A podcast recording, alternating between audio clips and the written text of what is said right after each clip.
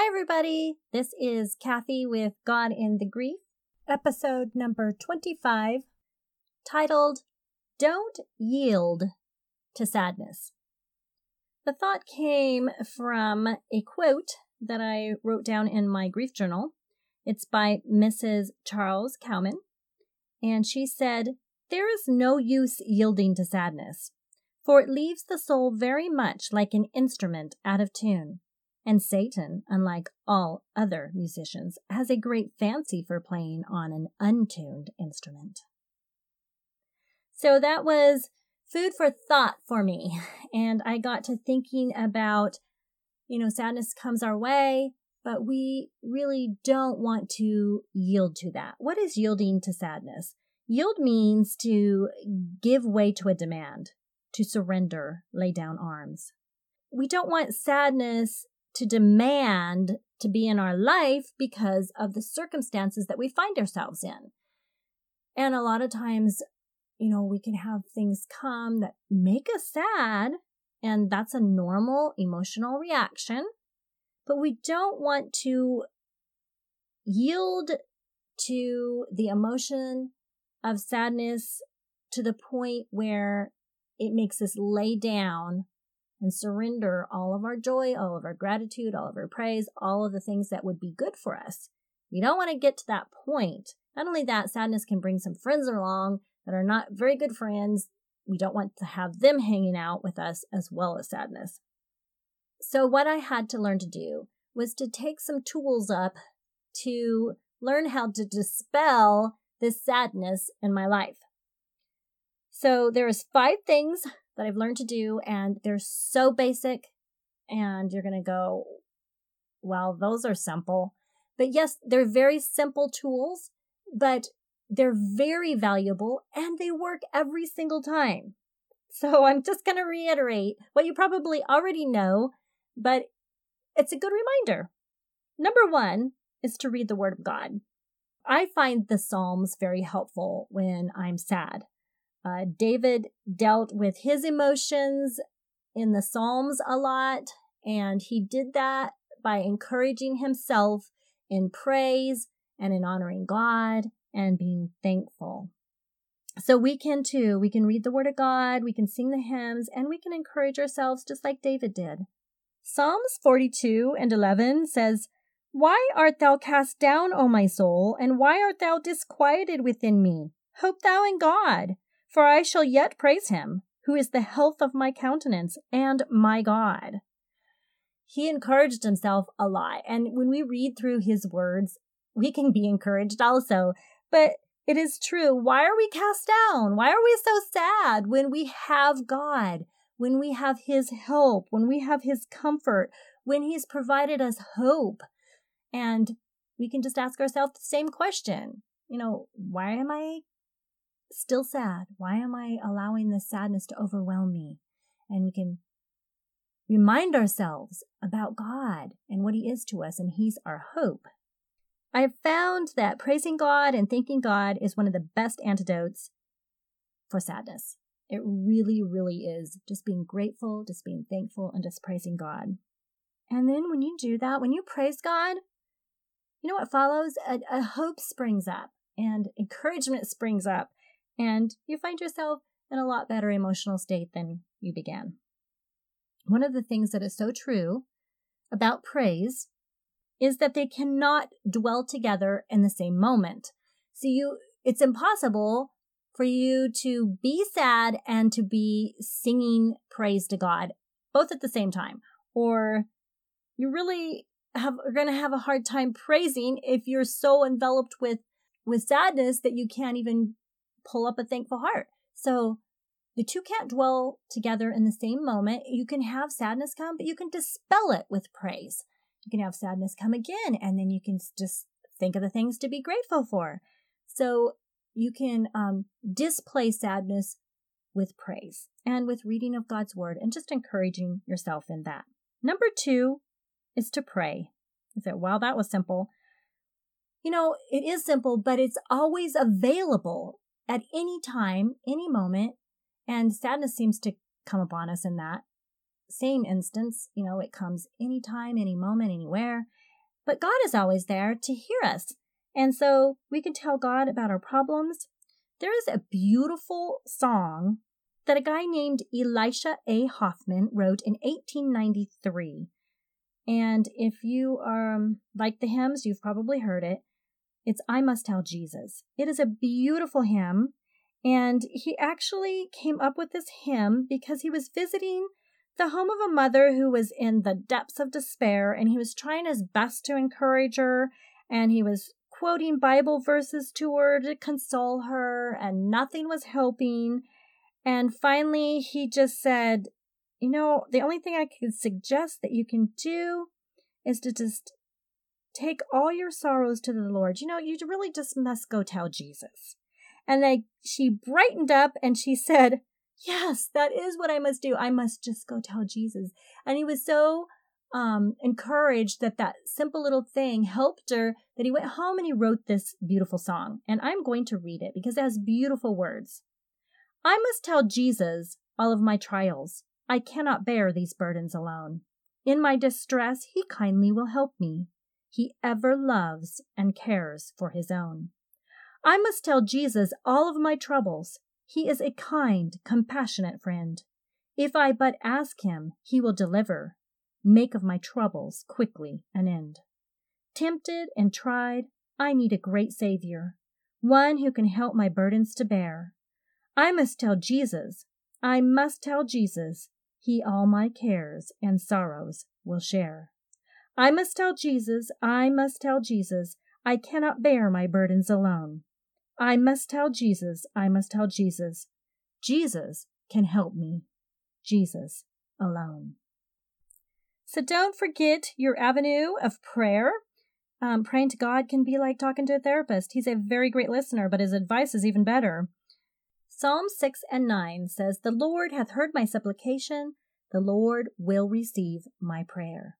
And Psalm 66 and 20 says, Blessed be God which hath not turned away my prayer, nor his mercy from me.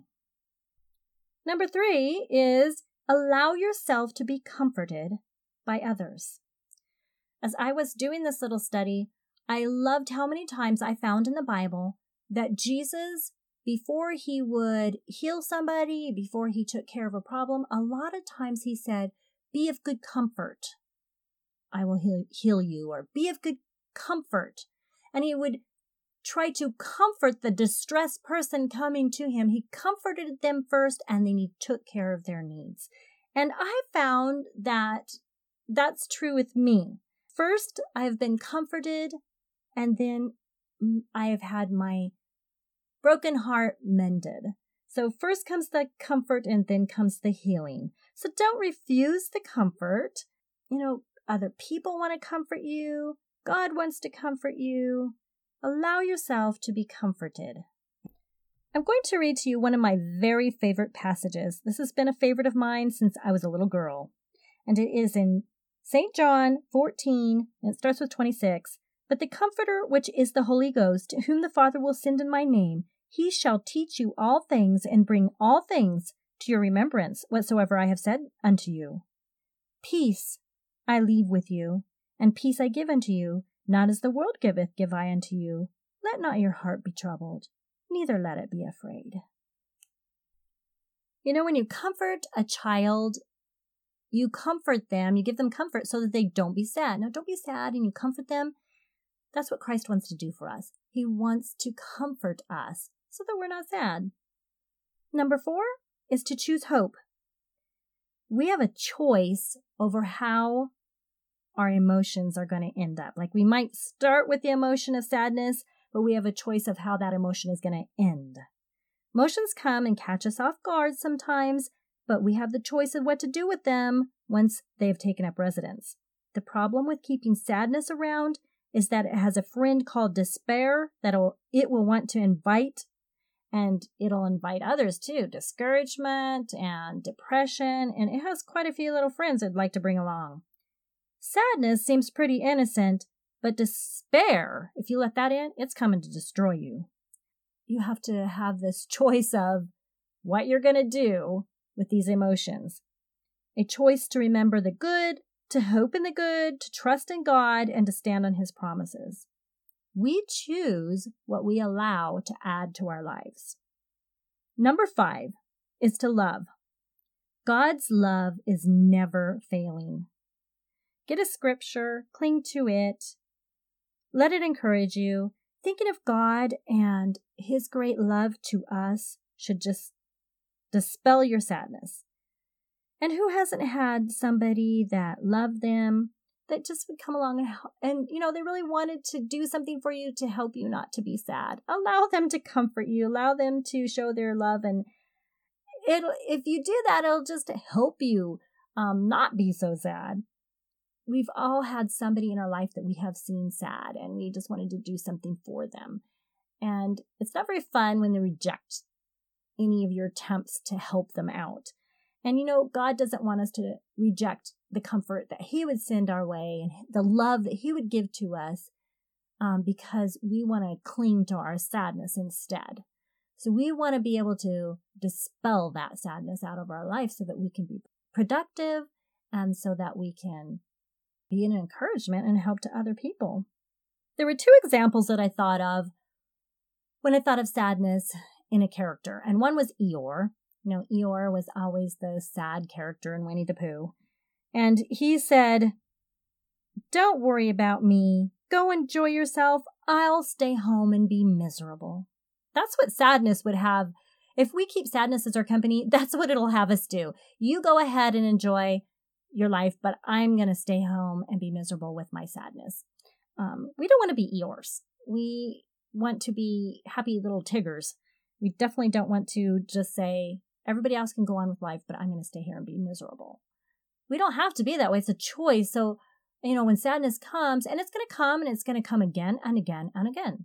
That's okay. We just need to learn how to combat it again and again and again. And the other character that I thought of was it's a storybook that I got for Michael called Driven by Emotions because it helps autistic kids learn how to deal with their emotions. And in it, there is joy, disgust, fear, anger, and sadness. And it characterizes each one of these emotions that's going inside, that's going on inside of this little girl. Her name is Riley's head. and it's really quite interesting. But sadness, and she's characterized as this little plump blue character she is always messing things up. sadness can do that too. And none of the other emotions really understand what sadness's role is. They, because they're all supposed to be working for the best of this little girl, Riley. They're supposed to be making Riley happy and giving her all the emotions that she needs to have a successful, happy life. And so they can't figure out why, what is sadness's role even in all of this? And so sadness would realize this and she would try to be optimistic. She would try to be happy, um, but was, she just found it so hard to be positive. And she would say, Sometimes it just seems like the best thing to do is to just lie on the floor and have a good cry. Right? That's what sadness normally would do. And then she would have to be drug around by the foot by her friend Joy because she would just plop down on the ground and say, I, I, I'm just so sad. I can't even get up and walk anymore. And they were on this mission to find some memories, I believe. And, and so Joy would just drag her around by the foot and they would keep going on their little mission. And then she would, sadness would try to rally herself and all of a sudden she would say, Oh, I'm sorry. I went sad again, didn't I? And of course she did. She's sadness. And then she would say, I don't think this is going to work. I'm just way too sad to walk. And so then Joy would grab her and carry her around. But sometimes we have to do that with ourselves. We have to find joy and just let it drag our sadness around with us. You know, don't stay home and do nothing because you're too sad. Go ahead and let joy drag sadness around. Just, okay, we still have to go out. We still have to do this. Come along, sadness. You're coming with me. And we're going to go out and we're going to socialize and we're going to um, go to this function and we're going to go do this other task that we need to, or we're going to be around people and it's not going to be the easiest thing, but I'm just going to drag you around with me. That's what joy does to sadness. And then the other thing that sadness did was she would touch the memories and erase them. And this was like put everybody else in panic because they wanted to keep those good memories. And she would touch them and then all those good memories would disappear. And you know, sadness is often like that. Sadness will overwhelm our mind to where we're forgetting the good times. We're forgetting all those good things that we need to be grateful for because sadness erases it, makes it go away. Sadness is a normal emotion. We are all created with the emotion of sadness that will come to us from time to time. We just don't want to yield to it so that it is enveloping our every thought, so that it is taking over our emotional state. But sadness, you know, it's there. It if you're sad, it was probably because you loved deeply um, something that you treasured, your connections or your uh, people or something that reminded us of how much we cared is now gone. And that makes us sad because we can't get it back. Sadness is a normal reaction. Uh, we just don't want to yield to it in a way where it just takes over our life. So I've given you the tools that I use to help dispel sadness when it comes along my pathway, reading the Word of God, praying, allowing myself to be comforted, choosing hope, and remembering God's love. Those are the things that I use to dispel my sadness. And as always, I'm going to end with reading something right out of my grief journal. And what I chose to read today was written about a year after the boys died. So it's towards the end of my journal, but it's where this thought of sadness came from. I wrote about it, so um, I wanted to read it. It's been a year. It's hard to believe that it's been a year since I saw the twinkle in Michael's black eyes or felt the gentle touch of Isaac. The ache is not as sharp, but oh, how I miss those boys. There's not a day goes by, sometimes not an hour goes by, that I do not think of them. And I wonder what heaven is like. Do they like it there? Are they ever sad? The Bible says they'll be happy and never sad. It's hard to imagine in our world of sorrow, death, and grief. It has taught me much. I've started sharing all the ways that God has taught me valuable things. It is a choice. We can let sadness bring friends like despair and become alone and bitter, or we can learn beautiful truths that make us grow and help each other out. It is all a choice. So that is it for episode 25 Don't Yield to Sadness.